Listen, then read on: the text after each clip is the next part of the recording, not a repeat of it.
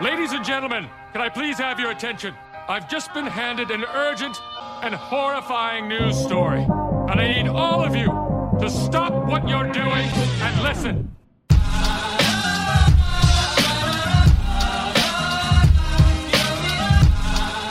Hey, everybody, this is the one hour photo podcast by Studio C41, and I'm Bill Manning. And we have uh, a very different format that we're going to be following for this particular episode because uh, some interesting news has been uh, happening, and I've been kind of wanting to uh, have this discussion. And I know this one gentleman has a lot on his mind and a lot to talk about. Uh, EM with Emulsive, how are you doing, sir? I'm very well, thank you. Thanks for having me on. Absolutely. And uh, we have we're mixing it up a little bit. We also have Paul McKay uh, with Analogue Wonderland, um, and he is uh, also on the line. How are you doing, man? Yep, very well, thank you. Good morning. Good morning. Morning. So, well, technically, good afternoon to EM.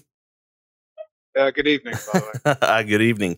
So uh, we are all around the world, and I'm actually quite impressed. This uh, audio sounds as good as it is. Um, so I'm really excited to jump in to talk about this.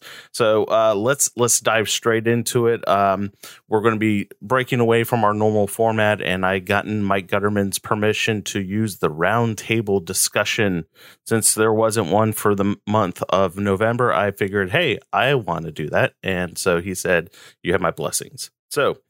Um, the topic that I have wanted to talk about um, is very interesting because um, we have been seeing all the financials coming out. Q3 uh, has wrapped up, so we're getting ready uh, to head into Q4. Uh, well, actually, we are well into Q4, and um, these financial reports um, show that Kodak is up 21% year over year, which is huge news because it shows as far as in their film division, uh, substantial growth and that it is sustaining. Um, the other interesting side of this is that we are now seeing camera manufacturers, like, for example, Nikon, Canon, um, are now really starting to tighten the belt because they're and they've been saying this. The writing has been on the wall for a while um, that the that marketing is showing that it's uh, sales are going to be hitting a bit of a slump. Um, and uh, and now we just received word that Olympus might actually close down their uh, uh, close down their uh, photo division. So, uh, gentlemen, I thought you two would be the perfect people to have on to the show because um, and you have very well connected into the industry, and um, Paul, you are a seller of. I would say you're a crack dealer. I'm just going to go ahead and say that. I mean, I'm not going to sugarcoat this. Um, and you're enabling everybody to to purchase film from you. So I thought this would be a great opportunity to kind of have the discussion. So um, I'm going to let uh, let's. I know EM has a lot to say about this, so let, let's just let you have it. Get it out of the way, man. Get it off your chest. um, yeah. Oh, that's that's put me on the spot, hasn't it? Um, I, I think it's it's a really interesting situation because the the death of photography in one way, shape, or form, or the death of a particular type of camera or a way of making a photograph is is is something. It's it's just a continual clarion call. It just comes and goes in waves. Every five years, every ten years. You know, yeah. The, the um, smaller uh, metal cameras are going to be beating these giant wooden beasts that, that we have, said the wet plate photographers back in, you know, 1896 or whenever the hell it was. Mhm. Um, and it's, it's just gone through the years. And I think the cheap film cameras gave the average Western consumer um, the ability to take photos where they weren't able to previously. And cheap digital cameras um, kind of extended the reach of photography and, and essentially allowed photography uh, photography to be democratized um, to the way it is today. Yeah. Obviously, mobile phones have been a huge, a huge um, source of uh, cannibalization. I think you can say from the, the the normal, the traditional, and the consumer DSLR um, industry, and it's it's not really a surprise to see um, what is it? It's like an industry-wide 22% downturn, right? In, Mhm. um, in, in uh, camera sales from, from the big manufacturers. Yeah. So the problem that we've got today with mass market photography is exactly the same problem as, as when digital hit and film was killed. The, the camera manufacturers themselves have been, they're so locked into the idea of reducing time between upgrade cycles that they're just not prepared for, for, for change. Yeah. Um, so, you know, previously you can say, well, you know, such and such dude's like, well, yeah, I bought a Nikon F2 in, in 1972 and I haven't replaced it since. Fine. You're not the one who's pushing the needle on, on, on sales. The professional guys are the ones who are pushing the needle on sales and they're the ones who are being encouraged to go from the F2 to the F3 to, to the F4, 5, 6. And, uh, same with, with, with Canon's EOS, uh, 1, 3, 5, the H, the N, the VN, whatever. Um, and obviously reducing upgrade cycles isn't sustainable for a hardware point of view. And you can see that with the iPhone Yeah. and, and with, with, with other, with other phone, um, manufacturers. Now, previously, yeah, you would do a, a yearly upgrade. Now people are waiting two years, three years, and I count myself, um, amongst one of those people. Um, so, so, and uh, there is a little bit more. Um, so the, the way that the camera manufacturers have gone ahead and tried to reduce um, the upgrade cycle time is by making their originally traditionally uh, traditionally uh, lumbering companies more agile. So you cut the fat, you outsource the important stuff, you make it easy as possible to, to pivot to new technologies. And for Nikon specifically, I'm going to point them out because I'm a Nikon fanboy, Sure. they offshore manufacturing, they've outsourced component manufacture, manufacture, they don't make their own sensors. Um, they're focusing on their software to differentiate them. And essentially all they've done is crippled innovation inside the business. Um, and they're, they're dependent on others. And in this case, it's Sony. Yeah. Um, Nikon are essentially dependent on Sony for um, Sensors. for the production of their Yeah. sensors. And Yep. funnily enough, it wasn't until August this year that Canon actually, uh, sorry, that Sony sold its share as the largest shareholder of Olympus back to Olympus. Wow. So they, they, I think they originally invested back in 2012. May, it may have been sooner than that. Yeah. They cut their investment back in 2015, and now they've completely divested the whole thing. Um, you know, Canon are a li- little bit different because they make their own sensors. Um, so there's a slight differentiation, and Canon ha- have been able to clap back against that 22% decrease. They're down like 15, 16% in comparison Yeah. the question I find my asking, uh, I find myself asking myself is, even as a Nikon fanboy, is is a world without Nikon the way that company is today really a bad thing? Ooh. Um, their their products are boring. Um, their products are literally just uh, replies or or anticipated replies to what Canon's doing next. Neither company has really done anything innovative uh, over the last five or ten years. Oh wow, I've got mirrorless. Well, every other fucking company is mirrorless. Um, so what what's what's what, what's the point? You yeah. know, what's what, why exactly is is Nikon still existing today? Is does it exist today as a company that just makes uh, electronics, sells them? In which case, if they're not offering any value over anyone else, then is there really a point to having them? Um, someone like Olympus, for example, uh, are much more diversified than than Nikon.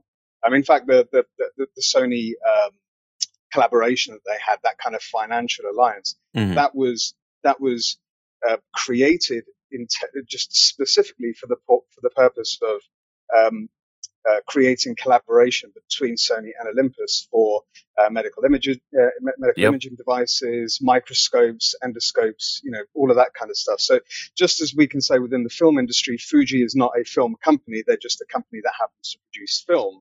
Sony are not a camera company; they just happen to produce cameras, um, and they they leverage their technology to give themselves um, better uh, to market changes for individual vertical markets.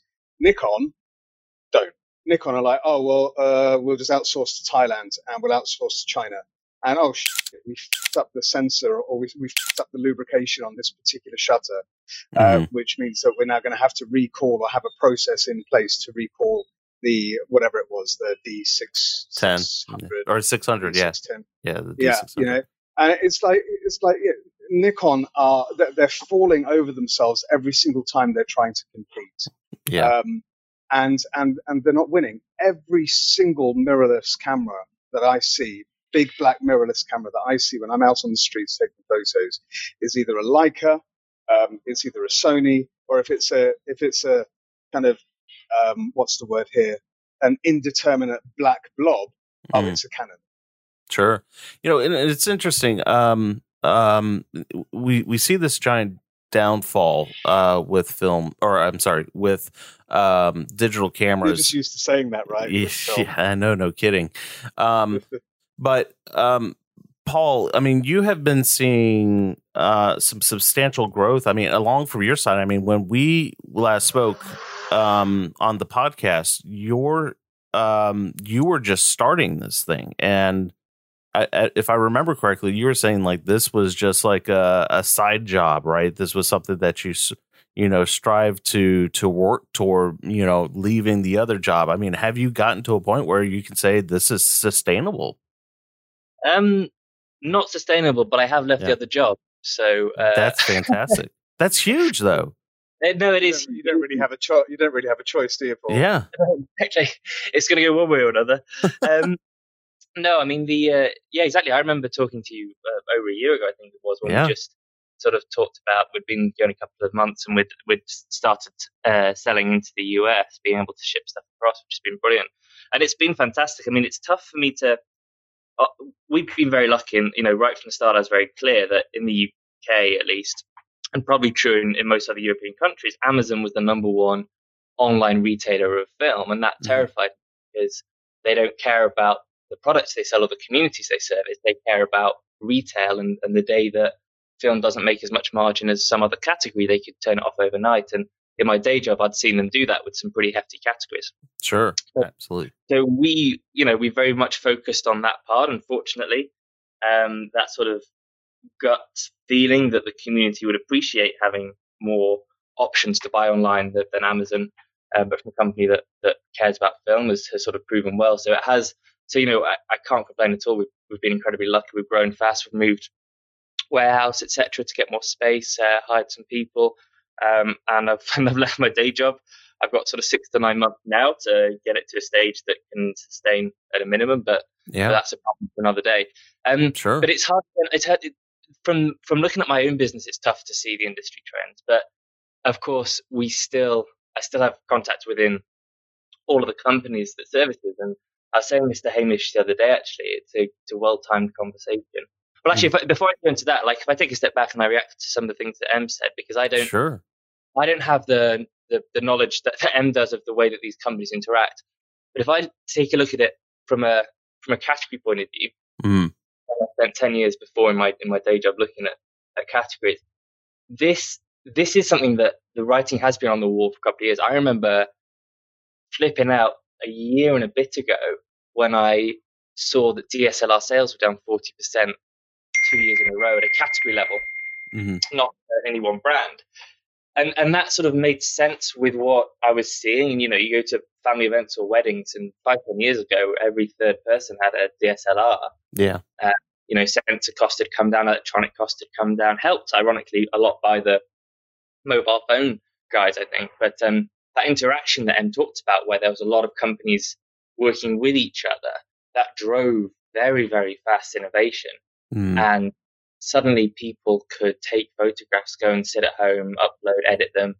Um, I think you can't separate it from the growth of social media and the fact that people wanted to show off on Facebook and things. Photographs, you know, we are a much more photograph society than we were 10 years ago, 20 years ago because of that, the democratization that EM talks about.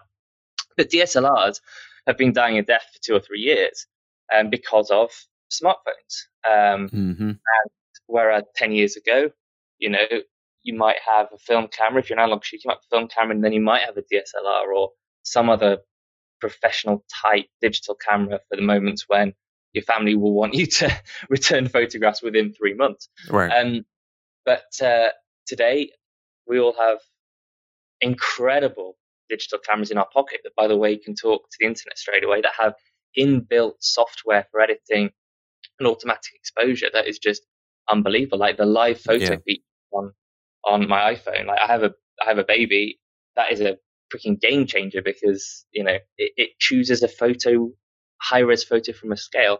So that DSLR pressure has been on for a while. What what I think has surprised people, and this is where I don't know whether we as photographers, but who aren't bought into the digital, you know, the need for digital to be healthy, we can sort of look at it from the side and comment on it a bit more, a bit less emotionally.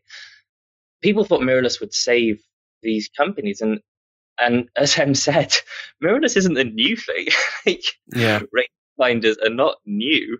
Um, yeah, the, I know the, the sort of the, the technical skill of getting the sense to the point where you can look through the eyepiece, etc., etc., has, has come on great steps. But this isn't something that is a true game changer. Sure. And then the prices that things were put out at, you know, it, it's it's never going to cope with the fact that you're selling year on year 40% fewer DSLRs because people are using their iPhones and their and their other smartphones instead.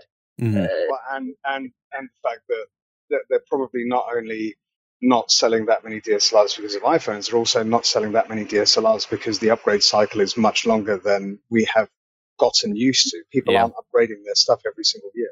Oh, I remember like certain. I remember certain cameras um, would be, and, and when I say cameras, I'm, I'm saying film cameras, where the upgrade you know, for a particular camera would be almost a decade. I mean, between the next iteration, seven years. Yeah. More recently, it's been seven years for the for the Nikon F, which is which is fine. I mean, yeah, I'm I'm not sure that Nikon Nikon aren't as diversified as Canon. Canon, obviously, we have the Canon Office products, which is still their biggest seller. Yeah. Uh, we have their uh, photographic imaging division, then we have their imaging division if you look at how Nikon split themselves up, well, it's it's basically compacts, uh, DSLRs, and uh, mirrorless cameras. That's it. And yeah. so it's not, you know, as sad as it is, it's not it's not going to be that big a loss if Nikon do end up exiting the camera business forever. It'll be very sad, and I think that there will be I mean, the impact that they would have if they left would be significant. Uh, would it still yes. survive? But yeah, it would be something along the lines where you know uh, some somebody like Kodak, you know, um, shutting down and or or you know news of it having hitting its bankruptcy. You know that that was a significant blow. Um, but yeah. maybe not as big as, as with Nikon. I think I kind of agree with you on that, EM. So I mean, it's their their their lens just diving into their um, kind of full year uh, uh, 2020 projections. They're looking at the uh, digital camera business, so non non compacts. They're looking at that um, shrinking by about 20 percent. The the compact digital cameras, so like the Coolpix uh, cameras, are going to go down by about a third. But they're mm-hmm they're projecting a smaller drop, a smaller percentage drop in their biggest business, which is the literally just lenses. Yeah, it really is. So yeah. So why why why wouldn't just just looking at it from a balance sheet point of view, you know, you've got the the revenue from digital cameras from both variations. Um, literally, they barely meet what their projected figures are just for lenses in 2020.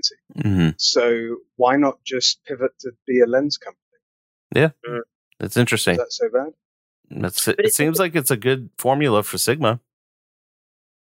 Yeah, absolutely, fantastically, and and they they managed to innovate with um, with smaller niche products Yep. Um, like the Quattro and, and you know the, the DPs and all of that kind of stuff. And I thought that, that, was it that they had three versions of the of the second generation Quattro. I think I wanted all three of them. Um, you know, no no, hmm. no um, interchangeable lens, uh, Foveon uh, digital uh, sensor on there. The, the, results look absolutely amazing, and I still re- I still go back to the uh, Mamiya C330 review article from which was done probably about 10, 10, 9 years ago, where the guy eventually compares the C330 to the Mamiya 7 and then to one of the Sigma Quattros.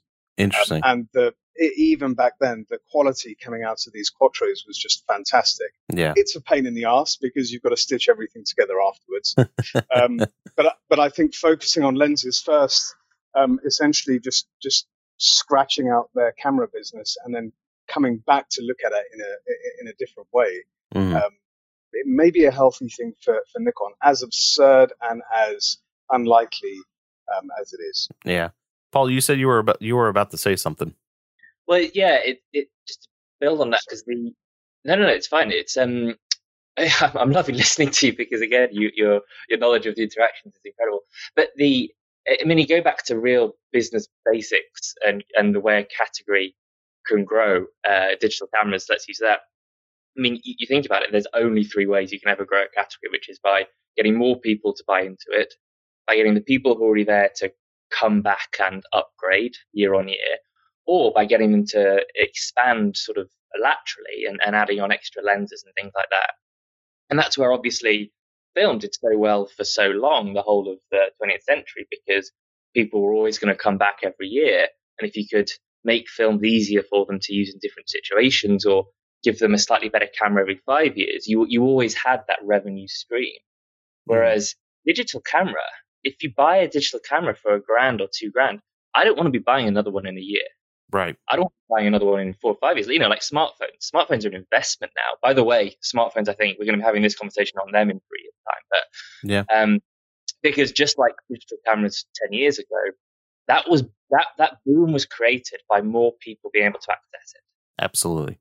So when that happens, everyone is making money because just loads of people are seeing DSLR, putting on their Christmas list, entering that category. Now the problem is, three years later, unless they are then upgrading or unless they are adding lenses, there is no new revenue coming from those people. And at some point, everyone who wants a DSLR has got one.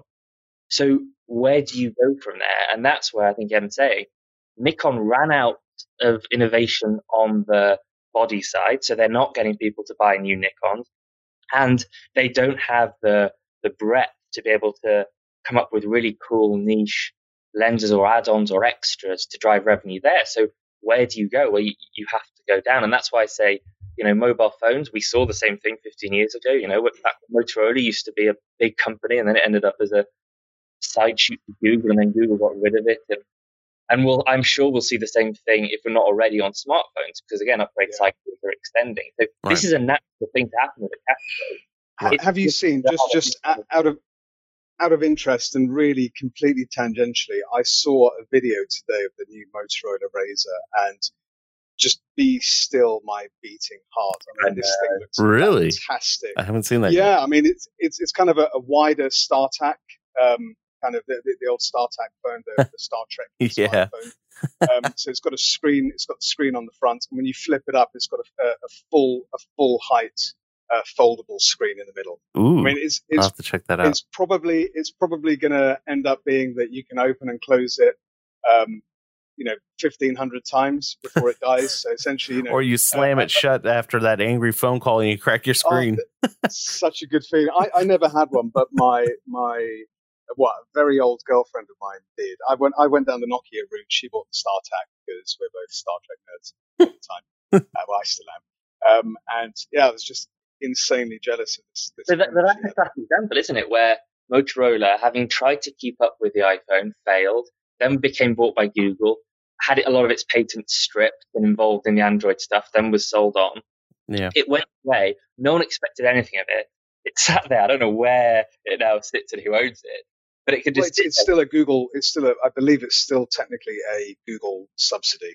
I thought um, that's so or subsidiary. Subsidiary, yeah, maybe, maybe. I know I, a, I, a- a good friend of mine swears by the Hasselblad module for for his uh, whatever it's called. What, what, one of the Motorola things. It's Oh, slow. You know, it's Yeah. not. A, it's not a camera, but the image quality is is by all accounts But this is they, they were a smartphone, they were a massive mobile phone player, didn't survive the innovation rush of the last 10 years, have gone away with no expectations and seem to have come up with something that's genuinely innovative and exciting. Is that the kind of Yeah. thing you see Nikon then doing? Well, I, I mean, it's, it's, that's an interesting question. I think you know where if I think one of the biggest one of the biggest things that the uh, current uh, camera manufacturers ha- have had to deal with is this disparity of format size. So format size was was perfectly normal and understandable within film because you've got a master roll and you can to all you know, to all intents and purposes, decide how you cut it. Obviously, there are variations in the substrate materials. Sure. Some are, so some materials were better for larger formats than smaller ones. But if you had a, a master roll and you said, well, I'm, I'm going to cut that as 110 and, and 8 mil and 35 mil today, that's fine. But with, with digital, we've had um, micro four thirds, uh, we've had APS-C, we've had whatever the, the what was it that wasn't there something like APS-C plus or something like that? Then you've got full frame, and then you've got all of these bullshit medium formats, which are not medium formats. They're just using the term because it it it it makes people who used to shoot film professionally kind of excited that they're able to go and shoot those larger formats again. Sure. Um, you've got confusion with, with DX and FX lenses. You've got Fuji saying, look, we're never going to release a full frame, uh, a full frame format uh, rangefinder. Um, consumers themselves, they, they, when it comes to interchangeable lens cameras, so SLRs, they're confused. They're confused when when um, you know they try to let's say someone tries to borrow uh, a lens from his mate who happens to be using Nikon. One of them's on DX, one of them's on FX, and the FX guy is wondering, well, why am I getting vignetting on on on my camera? Um, isn't isn't this just supposed to be a Nikon? I, I don't know. I think that there's that the way that the state of the digital photography industry today, still using terminology that directly relates to film, is half of the problem. They need to make a break. They need to make a Yeah. clean break from that technology. DSLRs were obviously the natural evolution from the pro SLRs of, of the film cameras that we shoot. Um, however, I think we've gotten to the point where technology means it doesn't, you know, it doesn't really matter, even as, Yeah. um, you know, if you're shooting stuff professionally, uh, and all, all due respect to pixel peepers out there, but pixel peepers, you are probably the worst thing that has happened to photography um, since since the since the since Since the, the people who well, I was going to say no since the people started uh, whining and moaning about where's my Kodachrome. Um, you know, it's it's pixel peepers and their obsession with full frame is probably the single most toxic thing in, in digital photography today. And I think we've gotten to a point now where the technology is so good on mobile phone sensors and on APS-C sensors, which again, more terminology that's, that's stolen from or used as a, Mhm. a throwback to film photography. Right. I think the technology there is, is so good that you could, you could and you can and people do produce, um, short films, segments from motion picture films and produce, um, uh, photography that's published um, in in whatever print currently still exists um, on on smaller formats. Yeah. But Um, this- the people who are sh- sorry, the people who are shooting large for, uh, the larger full frame format and obsessing at the fact that this is the only way to go, um, they are part of the problem. this is this is I think I, I don't want to sound like a broken record, but I think that's a brilliant point, and it and it does hark back to the the point I'm making about smartphone photography, because although it annoys me as somebody who, who obviously understands film photography a little, a little bit, you know, uh, iPhones have never referenced ISO because ISO doesn't make sense necessarily in a world that doesn't have the same restrictions on it. Like having step up between 50 and a, to 100 like a DSLR five ten years ago why wouldn't you just have a 60 70 why why is that discrete steps? Mhm. because there's no reason within digital to have that. Of course in film it makes sense. iPhones have never had that. They've and they've not for years have they marketed themselves on the megapixels they've said you pick up this machine it's a phone but let's call it a camera you pick up this machine you point it at your friend at night time oh my god, look at the photograph you create. Yeah. I Well, and even down to even down to the new iPhone 11, there's if you're looking for the 21 millimeter lens option, you won't find it. You need to choose. You know, what is it? 0.5x. So just when you when you fire open the camera, it's got 0.5x and then 1x and then 2x. Yep.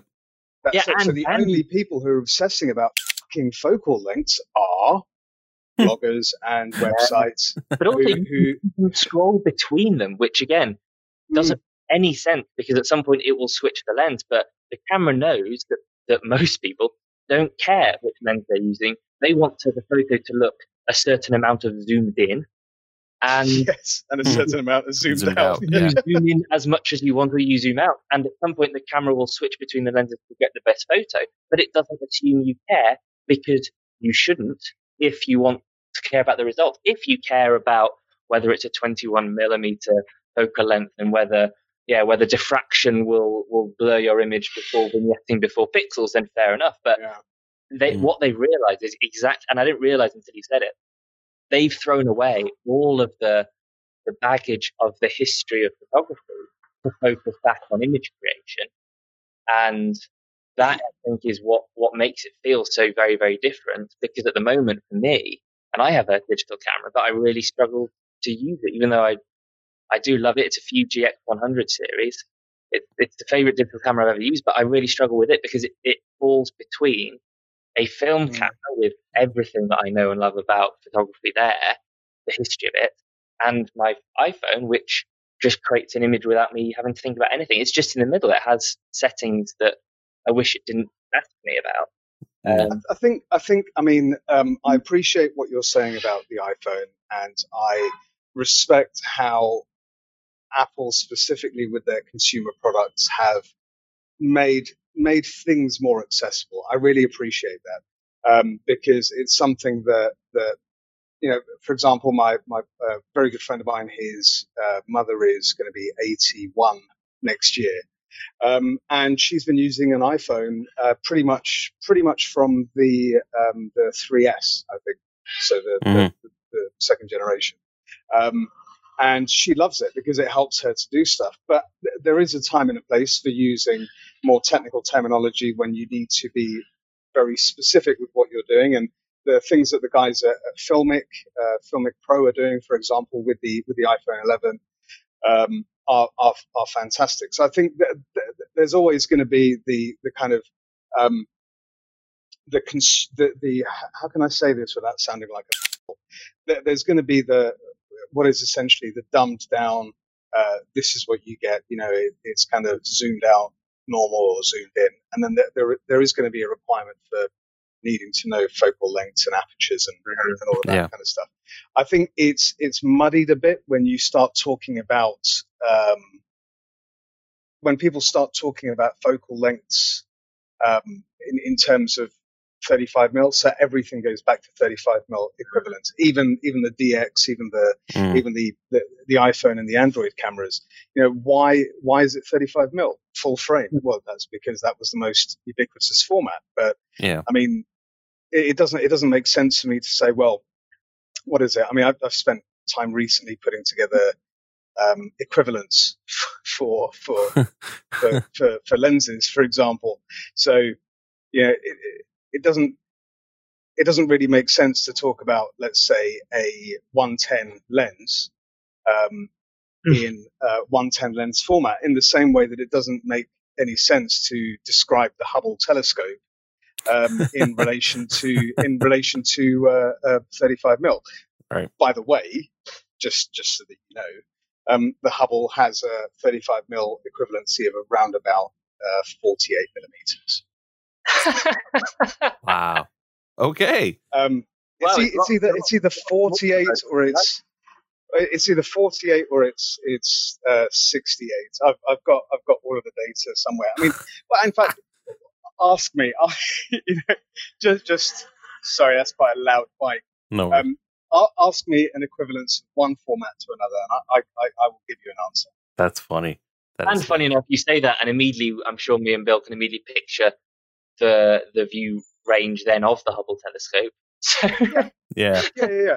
for But most, it's, it's, it's, it's another example of, of how, although, you know, we're, because of the history of photography to where we are now, or the, the more recent history, let's say, of the last hundred years or so, um, everyone's, every photographer, let's say, is used to talking about photography in, uh, in terms of 35 millimeter field of view. Well, I say every photographer, most photographers. Most. There are there are many photographers who I know they started on large format or ultra large format and they only exist on ultra large large format. So if I'm talking to um, a friend of mine, Shane, for example, and I you know say to him, oh, what's the uh, the equivalence of your 300 mil lens? Um, on 35 mil. Yeah. It's just, you know, he just gets like question marks above his head. You can actually see them like some kind of uh, augmented reality.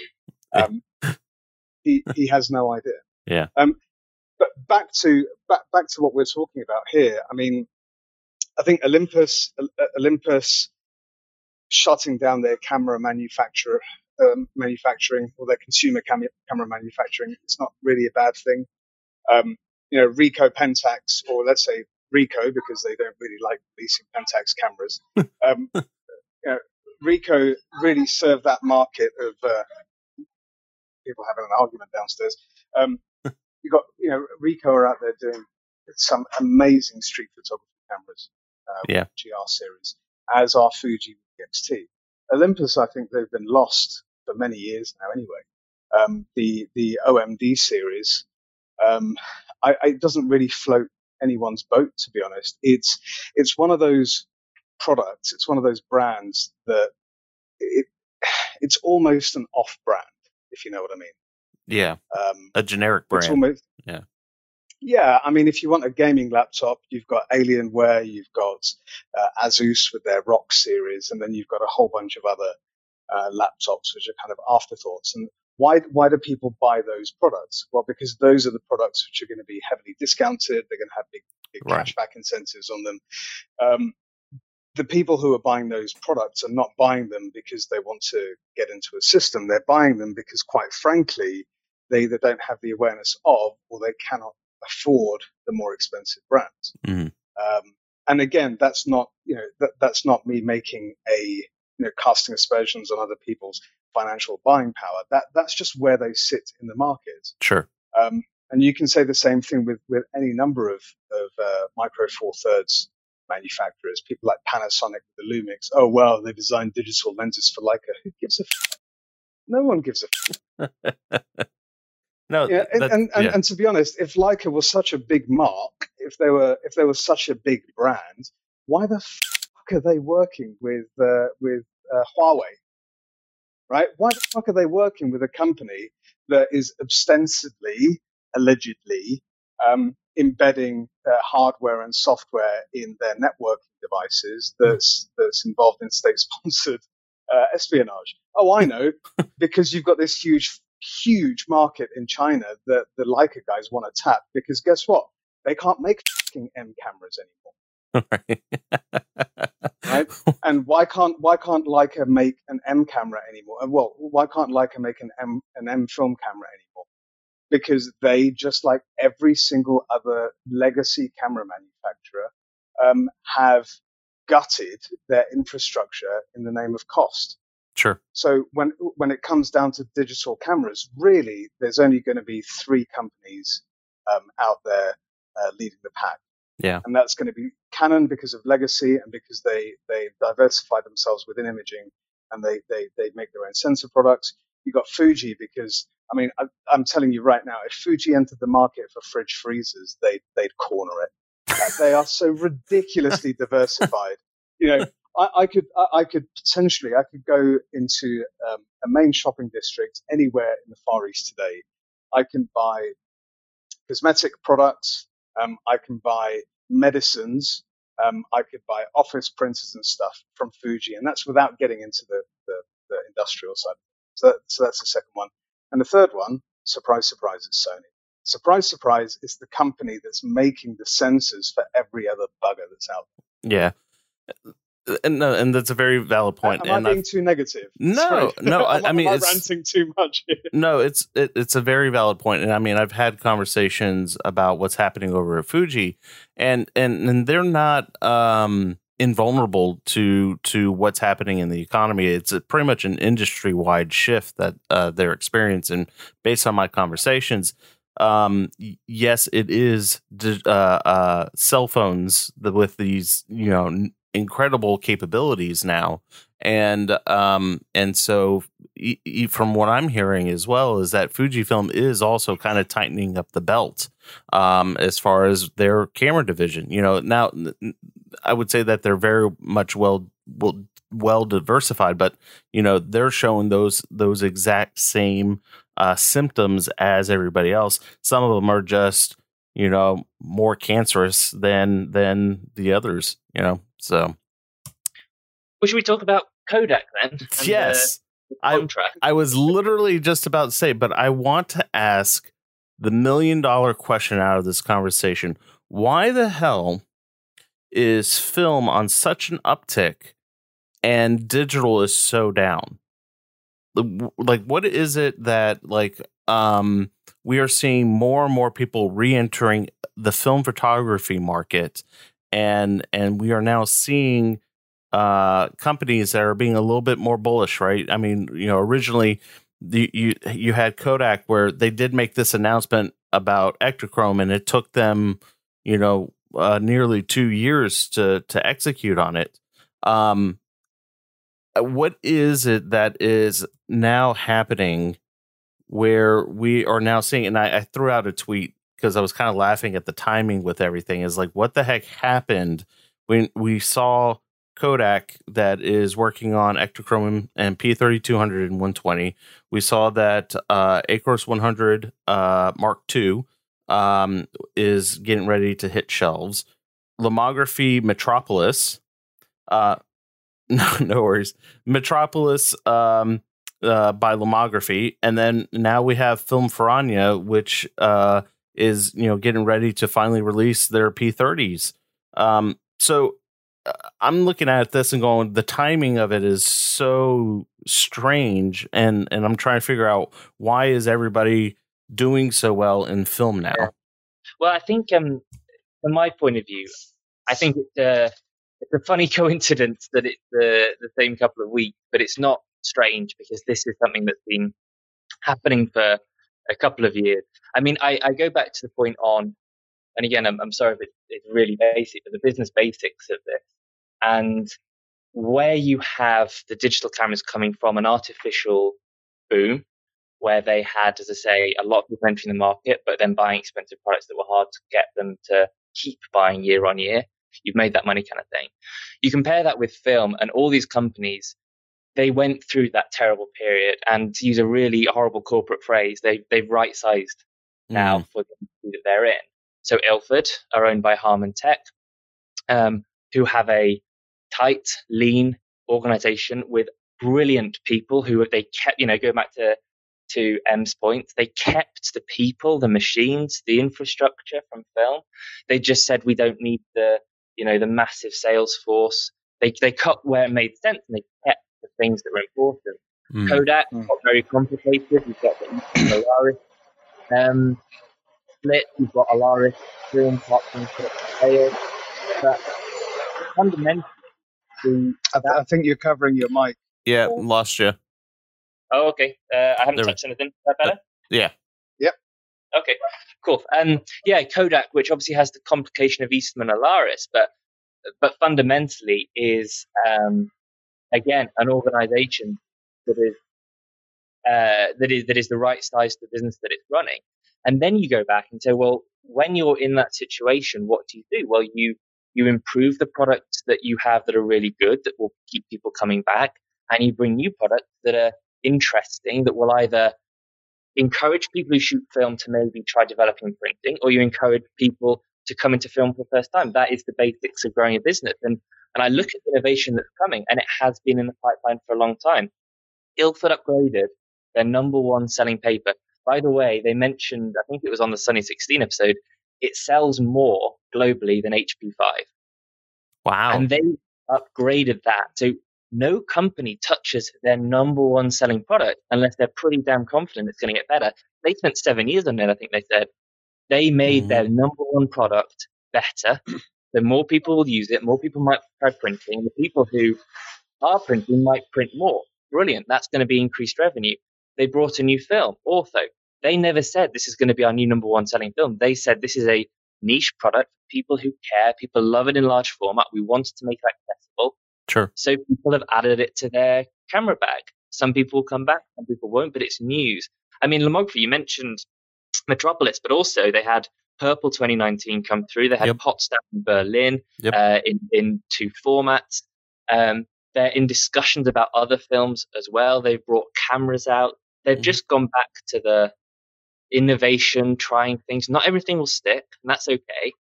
Um, but they're they're going back to the basics of saying we, we, we want to encourage people, and it's and it's focusing in on those things that are either exciting and new for people, or will help new people come into it.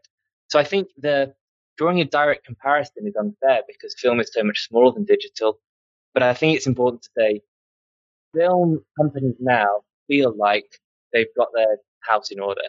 Yeah. They the as I look at the organizations I deal with directly, which is now most of them, almost all of them have increased hiring in the sales and customer facing roles.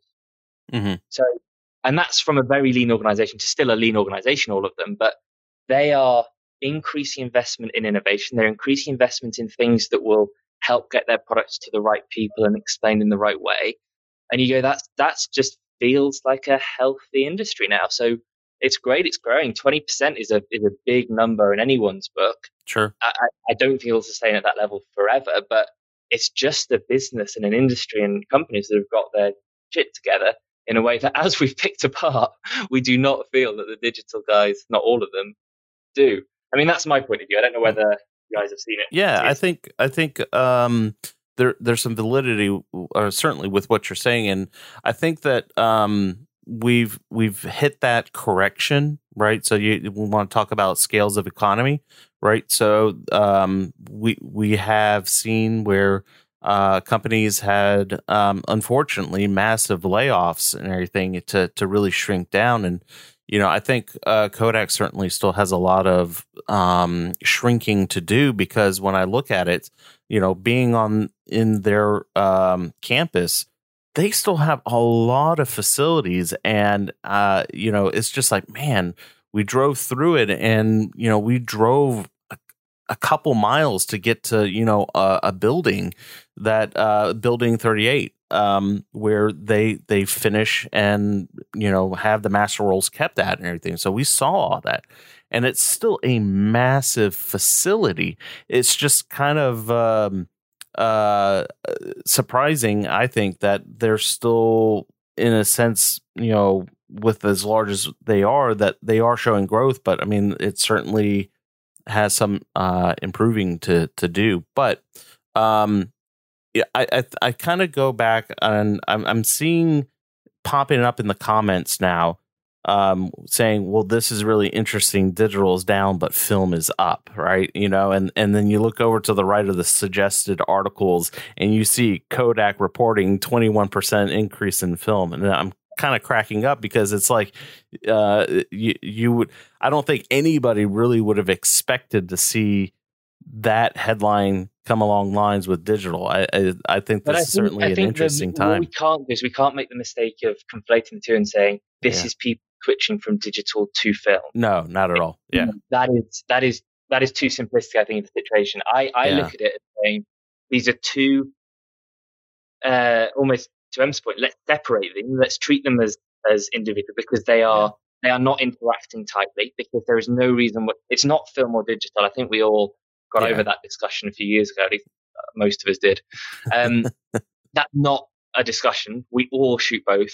Let's not be kidding ourselves. The vast majority of the community shoots film and then puts on Instagram. So let's just leave that to one side. Yeah. The it's not a case of switching from one. It's it's in on the one hand you have uh, an industry that is that is not set up for sustaining the number of businesses and models and products that it that it is trying to sell today, um, which is digital. On the other hand, you have a set of companies who are really who have been forced to really reflect on who they are, what they can do, and make the cuts. And they've made all those cuts, and they are now in that position where they are really, really clear on what they are trying to do, mm-hmm. and then they can grow from that point um, on a much smaller scale than ever before. But that they can grow. You know, twenty percent up on on film is nowhere near as much money as 40% down on DSLRs in two years' time. Like, oh, for sure. Photography. That, that's, that, that's, the point I was going to make as well. That it's all well and good just seeing those numbers on the page, but 20% up in one does not mean 20% down in the other. Right. So photography is in decline because smartphone sales growth are not offsetting to the same extent that they were two or three years ago.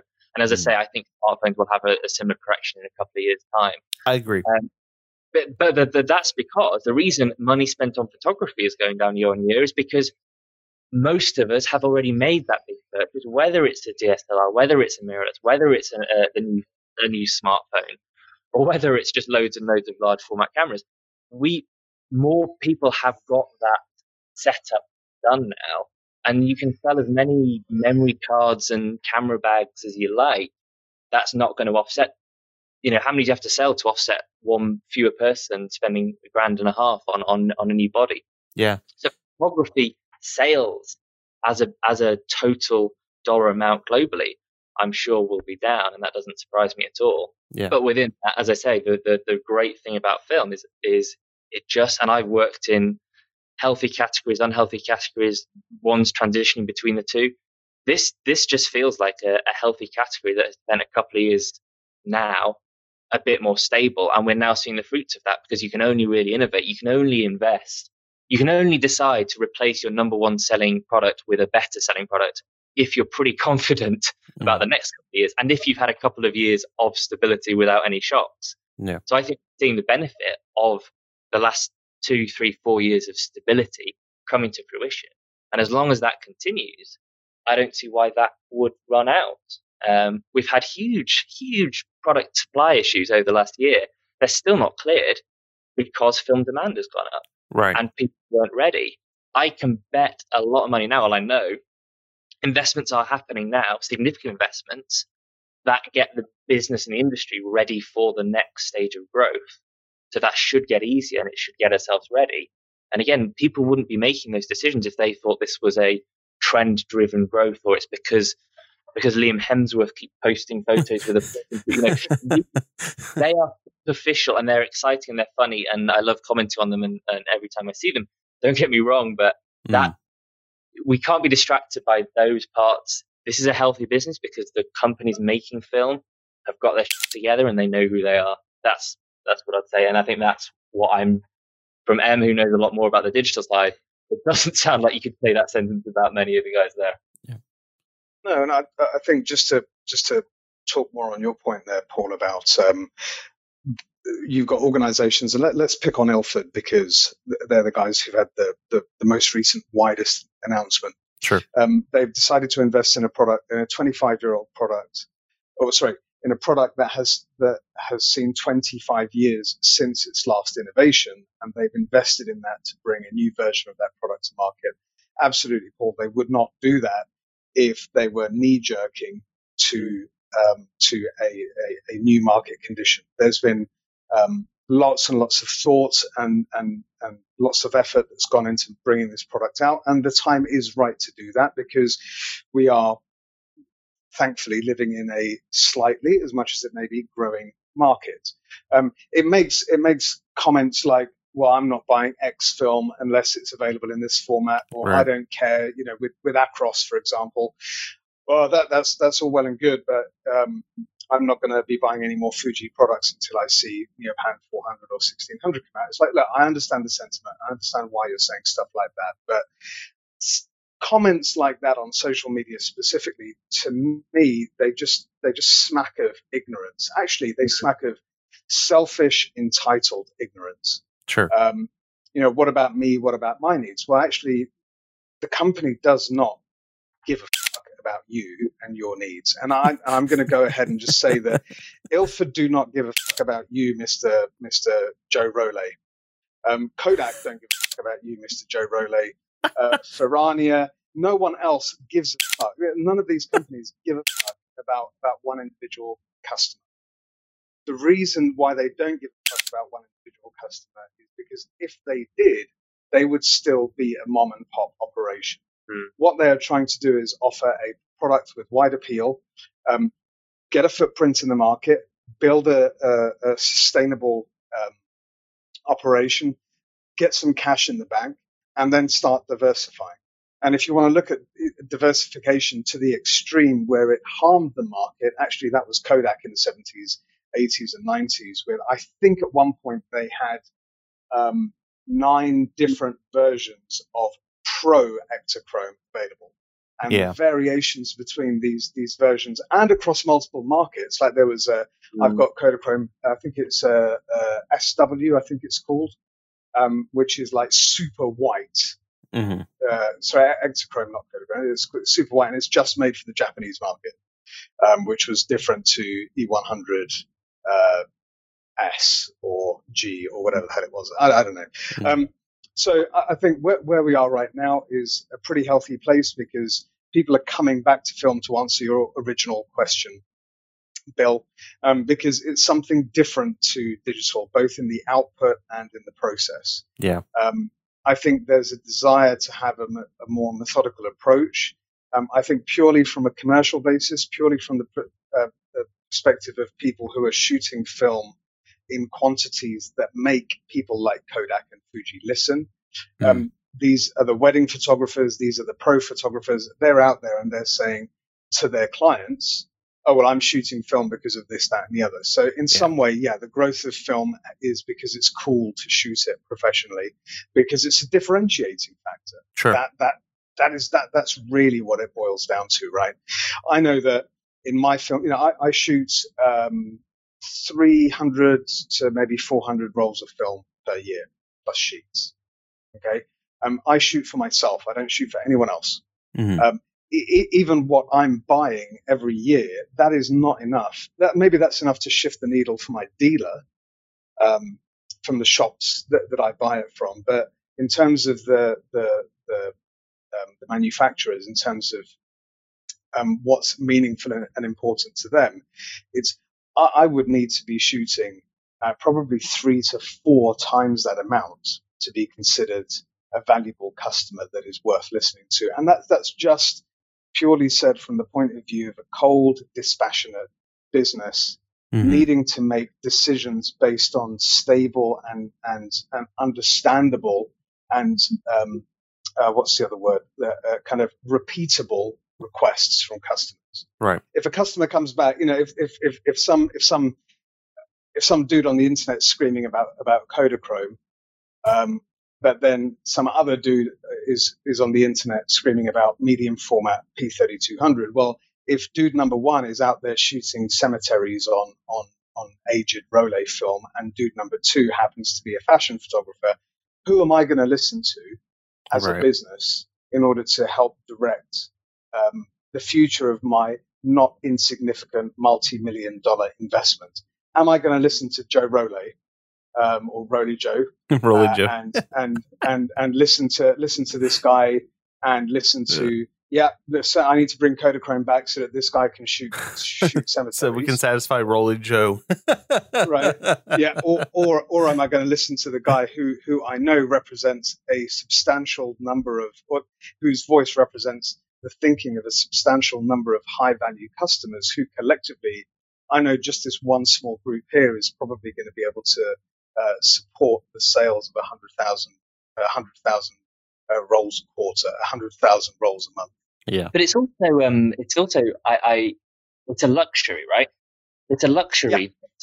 Ilford go out with an announcement, and you can always see them putting on their, their helmets and their uh, chest armor. yeah, they've, got the, they've got the riot gear, riot gear going on. They've got the water Yeah, cannons at the gates at Mobberley, and exactly. Yeah. It's like helmet Michelle, all over again. Michelle's out there wearing her wearing wearing her hard hat, and she's got a pair of dark glasses on. Exactly. You Oh, you can see the bullets fly. But the it, it's a luxury because, because and what I loved about yes, Ilford did it really well, Lomography did it really well, and Kodak as well. They when they bring these products, they're really clear that it's not for everyone, and I love that they're saying that because Yeah. again, it's a sign of a healthy category. Because we're not, they're not so desperate. They're trying to say this film will uh, fit everyone to crack on. You know, it's the classic apprentice Uh, mistake. You're trying to market something for everyone. They're saying, no, no, no. Ortho will work under these situations. Do not try and take it into a nightclub because it's speed 80. like, this is not everyone. Cemeteries, Well, it's- it. It'll never work. Um, you know, the Harman camera, they said it's reloadable. It comes with two Kentmere. It's a new camera, but it's not, uh, it's not going to be as good as, you know, the OM1 when it was first produced. Yeah, not it's- It's not quite the Hasselblad just yet. but it's not meant to be. Meant to be this. And then you have people saying, but I would. Ne- that's a plastic camera. What are you doing? Bloody bloody. I've got my Hasselblad. Why would I do that? And you, you're, you're missing the point because it is deliberately not for you. But we should be pleased about that. Yeah. Because by the way, well, here's here's a really they might bring out something for you because they can now afford to do that. So just chill. yeah, yeah. You, you, need to you need to test the market. You need to test the market absolutely. And um, you know, I've I've gone on about about the state of the film camera hardware industry uh, too many times for me to do it again here now. But um, so uh, Iceland, Aislinn Chua she runs Film Folk over in the Philippines. That's Ice Baby A I S B A B Y on yeah. uh, on Twitter. Um, she so we have got a, a, really small um, kind of photo story, if you will, about the the Harman camera coming out uh, on Saturday.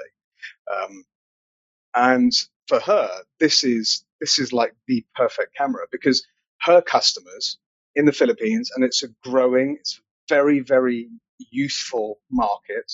Um, so her customers over there, the biggest question that they have is how can I, you know, what film camera should I buy and, how can I buy it without having import duties or dealing with, with mm-hmm. postal issues or dealing with mm. breakages? You know, what, what's the best thing for me to do? Now they've got this $30 camera where it's like, there you go, just use that and reload it. Mm. Yeah. And, and they're like, well, hang on a second, but, it, but this is a disposable camera. No, it's not.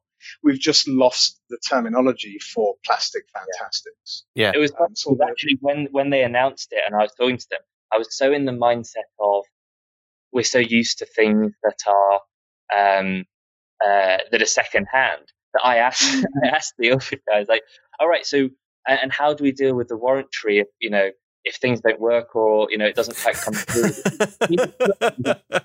we cover it because it's a new product, and if it's broken, we it, that's a tragedy and we'll get a new one. And I was like, oh yeah, of course, it's a new camera. but I'm so used to it, and of course that's that's that's what you're saying. You're like, this isn't this isn't a Hasselblad, but also it's bloody new, and if it breaks, it'll be fixed. So immediately the number one concern about eBay purchases is gone. Yeah, no, exactly. And I think that the people who are complaining about, or who are complaining and will complain about the, the new Harman camera, uh, again, and there, there seems to be a, a, slight trend in this direction. The people who are complaining are the ones who are uh, in, in no way, shape, or form able to shift the needle. Yeah. Mm. Um, so, you know, it, it's very, very easy to, to try to clap back against people who are quite frankly being told on the internet. Um, I think that the best thing we can do with, with the, the, these, these pedants, these plebs, um, is, is to ignore them because I'm sorry, Joe, but no one gives a fuck if you're not going to buy this film if it's not available. um, if it's not available in in in 120 and it's not in fact called Kodachrome 25. It's like you know, just, yeah. just oh, anyway. Th- these people more or less will not be a problem over the next 10 to, 10 to, 10 to 30 years anyway for uh, biological reasons. But let, us not go into that. Um, what what what um, one thing that I did want to say uh, was incredibly insightful and important, and I've completely forgotten. uh, well, while you think about while you think about that, I will take that opportunity to jump in. Um, so one of the things really, that really absolutely your own podcast, you're going to interrupt us on your own podcast. Of course, I didn't realize there was something oh. Cool. yeah, no, no, no. It, it, it, it, happens. Right, I've, I've remembered. Can I interrupt your interrupt, interruption of me interrupting Paul, Bill? Absolutely. Right. We are only today, so it is Friday, the 15th of November. There are still at least four, five meaningful weeks before Christmas starts encroaching uh, on the Western world. Um, there is still news to be had in 2020. Oh, for sure. And the, the there are a, number of emissions um, I think, Paul, in, in, in some of the companies that you mentioned, and especially the um, essentially uh, like uh, you mentioned Kodak right sizing, Ilford right sizing to meet the conditions of the markets at hand. There's been a very, very high profile example of an organization um, essentially having the first nail put in the coffin who have right sized this year. And those are Tetenal. And we can't mm. we can't forget about Tetenal. And oh my gosh, yeah. You know, they they came out with the the, the moniker New Tetenal, so they're now Yeah. called uh, Tetenal 1847. So Mm. it is a new company. It's very similar to Harman um, in the sense that it's a management buyout. Those guys have gone from 200 ish to about 40 ish employees. Um, there are Wow. guys in this business who are who are doing three, four, ten jobs. Um, they got rid of a lot of the sales and marketing infrastructure. They got a, a, rid of a lot of engineers. They've, they've retained a, a decent number of chemical engineers, people who have um, very long histories within the company. They've been focused on delivering back orders. They've been focused on looking at old product. They've been focused on innovation. They've been focused on sales. Um, and I think that there's, I think at the very least, we need to look at these guys as maybe not a, a purely consumer facing part, part of the, the film photography industry, but we need to look at these guys as having succeeded in the MBO um, as being another indication of how the, the wider, the kind of the back end infrastructure. So the products that they, they supply for other companies, the chemistry they supply for other companies, the chemistry they supply under their own name for labs. The fact that these guys are still here, A, is not, number one, is very important. Um, B, it's it's it's it's fantastic that they not not only faced essentially closure, um, but they've come out the other end leaner and actually producing more more product than they were before. I think it's fantastic. No, Oh, and yeah, the other absolutely, thing yeah. that, I, that stuck that stuck with me from that whole period was seeing the movements around it, where Mm. companies were um, leaning in to say, "Let me extend credit," or "Let me Yeah. pre-buy two months of stock." I mean, ten years ago, everyone was so busy watching their own balance sheet. There's no no way people could have done that. But it had got to a healthy point where. Oh, sorry, there's someone at the door. One second. I, I thought that was going to be it. They've got to a healthy point, and then Yeah. oh, there's someone at the door. We're going to do that instead.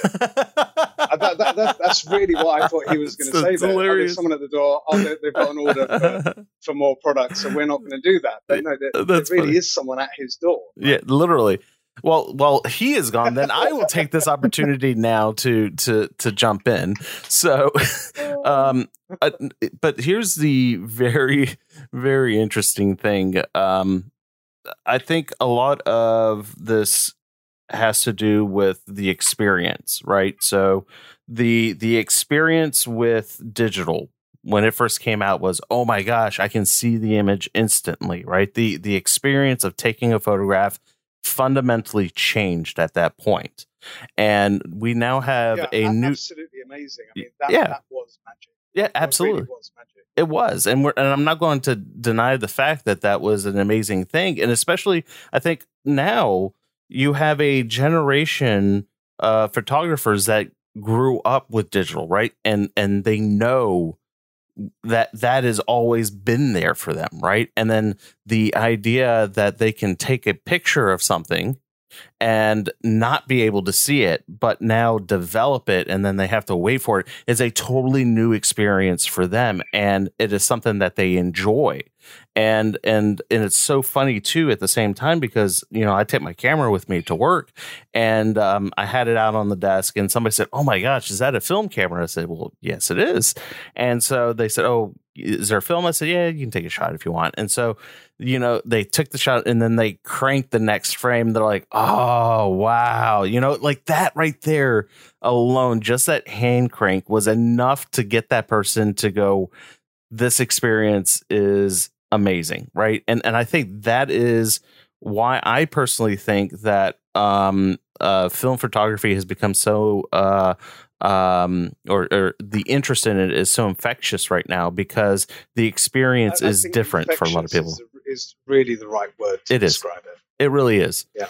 Um and it's you know for every for every 10 people who you you introduce um, film photography to maybe maybe two people would have the interest to do something with it and maybe one of those two would would kind of stick at it. But i think the that once i think the alluring factor certainly in a digital world is the um the tactile nature of it and it's the it's the allure of something different. Um the results work for some people. They they provide an aesthetic that that kind of meets their whatever their needs happen to be at that time, um, and they don't for other people. Um, some people just want that ultimate sharpness, right? Yeah. Uh, and some people are happy with with the Lomo aesthetic. And again, I'm using that as the verb and not as the um, so I'm using that as the, the adjective, I guess, and Yeah. not as a as a derisory term because it, it really is an aesthetic. And, Absolutely. um, you know, I, I I process, I mentally process probably um, 10 to 15 five frames with um, submissions every week, and just looking at the variation of of um, imagery that comes through is is mind blowing because you've got Mhm. folks shooting. You, there's one guy he posted a he posted a um, a bunch of frames with a Mamiya seven uh, last last week, and if he had not told me the camera that he'd shot this on, I would have just said it's a Holga or a Diana. Um, but but but and that, again, I'm not not casting aspersions because his concept, his idea was to um, generate different looks in camera Sure. um, than than what was potentially the accepted norm for that camera. And I love that. You Yeah. can't really you can't really do that on digital. If you want anything less than the clinical feel, then you need to put a plastic lens on there, or you need to make your own meniscus, or just you know, slap a, a, a Mhm. third-party Holga lens on the front of your Canon Nikon DSLR. Yeah. Um, yeah, I think that there's a lot of stuff uh, that film photography has going for it. I think the biggest draw for for new people. So again, to try and answer your question from about an hour ago, um, what, why, you know, why are people coming to film? Why are people shooting film? I think just it's just because, well, it's because it is different. Number one, it's because, and that's for people who are digital native photographers. For for um, lapsed film shooters, maybe we can call them prolapsed film shooters. That they're coming back and and reliving their their love. Um, and for people who are completely new to photography in every way, shape, or form, it's it is because they are seeing uh, Kendall Jenner and they're seeing Kim Kardashian Mhm. or whatever Kardashian took a photo of some bloke in a kitchen, um, and because they are seeing Chris Chris Hemsworth with his his uh, G2 or his G1 or whatever he's got Right. um, you know, and, and that we shouldn't we shouldn't belittle stuff like that. I mean, for the love of all that is sacred, do not fucking gatekeep this community. And any gatekeeper that I find, I will shoot down. Yeah. Um, because it, it, anyone who's out there just saying no, you can't you can't shoot film because of X, Y, Z, you know, A, B, C. Right. mean, these people deserve to be just gagged up and just thrown into a dark corner because it's people like that. Mhm. It's that kind of mentality that that spread through forums that stopped people from wanting to ask about film back in the early 2000s. And it's attitudes like that that are stopping people from taking this amazingly creative um, uh, technology uh, and applying it to their own vision. So any geek, any gatekeepers can go themselves, as far as I'm concerned. Yeah, or or they're going to get a Rolly Joe uh, meme sticker slapped right under their comment. It, exactly. Hashtag don't be Rolly Joe. abso-fucking-lutely. Hashtag don't be Rolly Joe. Um, so Paul, there there really was someone at your door. Was it the milkman? Was he expecting a wife? yeah, it got a bit awkward, but apart from that, yeah.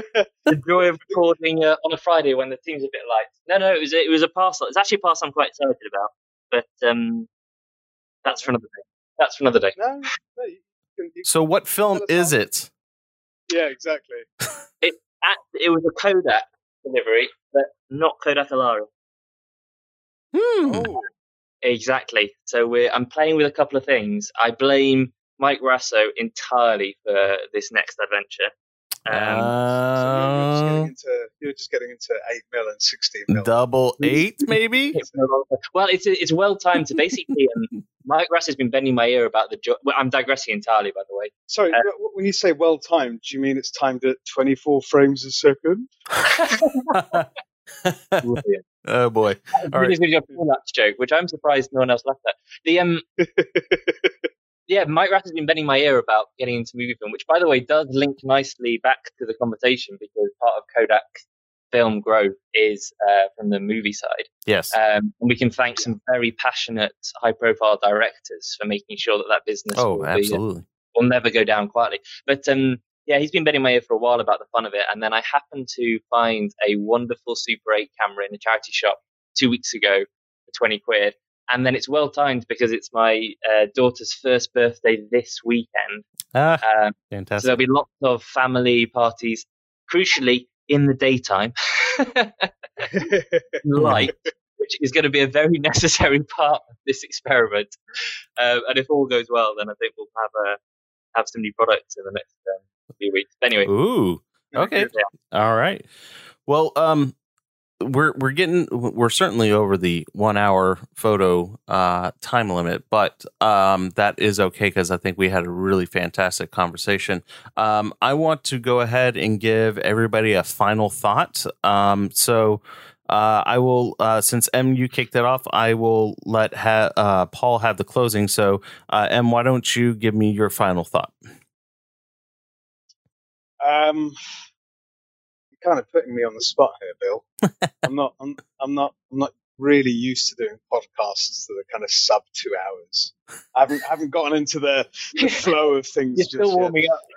Well, am, according yeah, no, according to my my timer, it says uh, we just passed one hour and twenty minutes. So Yeah, but you guys, you guys use Fahrenheit, right? So that's like in Celsius. That's like five. so, so um, uh, right. So, final thoughts. Um, the destruction or the the razzing, the decimation of the digital photography landscape is not a bad thing.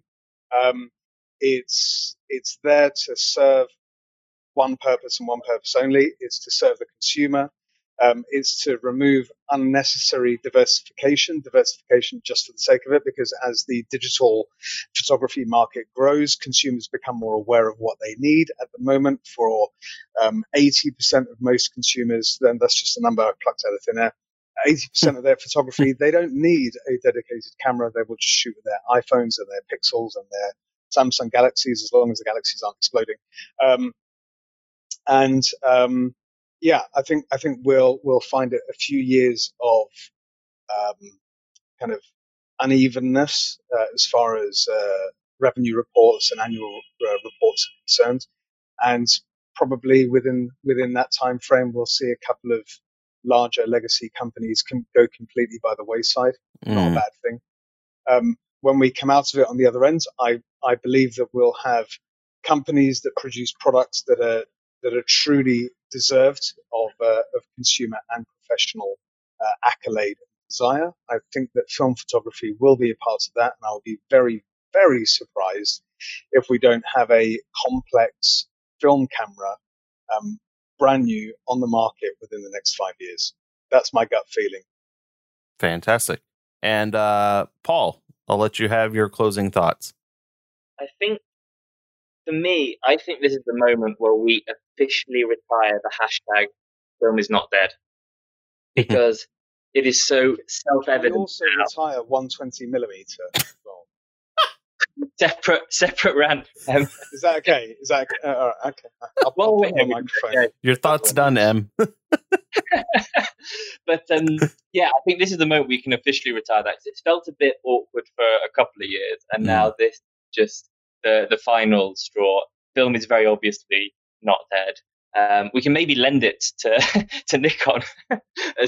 They can start, they can start hashtag DSLR is not dead. Uh, Maybe we just, so are we are we transitioning to, to hashtag film is kinda alive? film is alive for sure.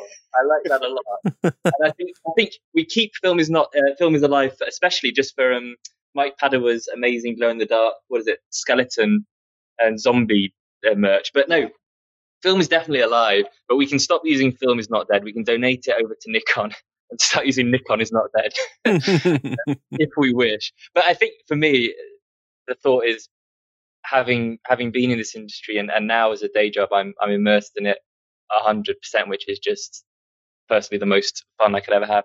But um, it's not a surprise to me to see this. I think this is for me, it's it's interesting. It's strangely timed, and it's all come out at the same point, but it really isn't surprising. And I Mhm. think as a passionate film photographer in personal life, and and now reliant upon it in, in to pay the bills as well. um, that's obviously good news. Um, but also just like EM was saying, this, this for me, this is not a flash in the pan. This is not a lucky result. This is based yeah. on the hard work of a really well integrated community, a community that really genuinely is thinking through what is useful for its users, ignoring a lot of the noise, ignoring a lot of the, the trolls, mm. focusing on the real core, inviting people in. And as long as that continues, then I, I really pray and hope and, and expect to see 20, 30% growth over the next years. And as EM says, the one thing, the one thing we need is a high spec film camera, newly produced. Um, so whoever can do that, please, please, please do that. That is literally the one thing that would, if I fast forward 10 years, the one thing that would stop us in our tracks as a community, as an industry would be that, that miss, I think. Um, I really want to say a name right now, but I'm not. Can't think what that could be. Hmm. Any uh, name? Any name? What, Any what's name. that name? What's that name? name? Maybe what? Maybe you never know. Maybe Nikon will pivot. That, that uh, one could hope. One could. Well, it's, it's, it's, it's, I, I, I just want to make it clear. I don't think it's going to happen. No. Um, I, they stole too much, lost too much. Yeah. yeah. yeah. All right, guys. Well, um, my thought on this is um, I think that we are currently right now, I think MU coined it on the Grainy Days podcast that we are at the horse and buggy. This is our first iteration of kind of reinventing, uh, you know, pl- uh, uh, reusable plastic cameras uh, is certainly our first iteration in that we uh, now look at evolving to the second iteration, um, and and that I think is also happening with uh, with reintroducing film uh, to the markets where we are starting with first iterations, and it is only a starting point. And I think um, the the hints that I get from the the the cat and mouse games that I have with uh, the folks over at Kodak that there is certainly a lot of innovation that is happening that uh, we are just not being told about yet. So yeah. so I think um, with those closing thoughts, I think that uh, coming up, looking at uh, a new decade ahead of us.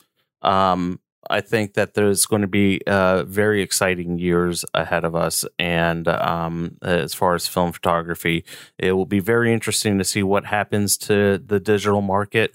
Um, but uh, we are just all spectators in this game called life. All right, guys. Well, uh, that wraps it up uh, for this episode. Uh, EM, Paul, thank you so much for joining on uh, this call. I very much enjoyed uh, doing this roundtable. Thank you, Mike Gutterman, for allowing me to uh, take on this format Gutter for this episode. The Gutter Man. So, Gutter Man. All right, guys. EM, where can we find you? Uh, you can find me everywhere as Emulsive Film, uh, Twitter, Reddit, Facebook. Um, according to some people, you can also find me as 35mmc.com, but we're not sure whether that's my project or whether that's H. And we'll leave it with that mystery. Paul McKay, where can we find your stuff? analoguewonderland.co.uk is the website. All the social media handles are, are similar. And that's probably the best and easiest way. All right. Fantastic. All right, guys. Well, that wraps it up for this episode. So until the next one, shoot some film. Dang it. Full film photos, yeah. you jerk. Did I, I cocked it up again, didn't I? Sorry.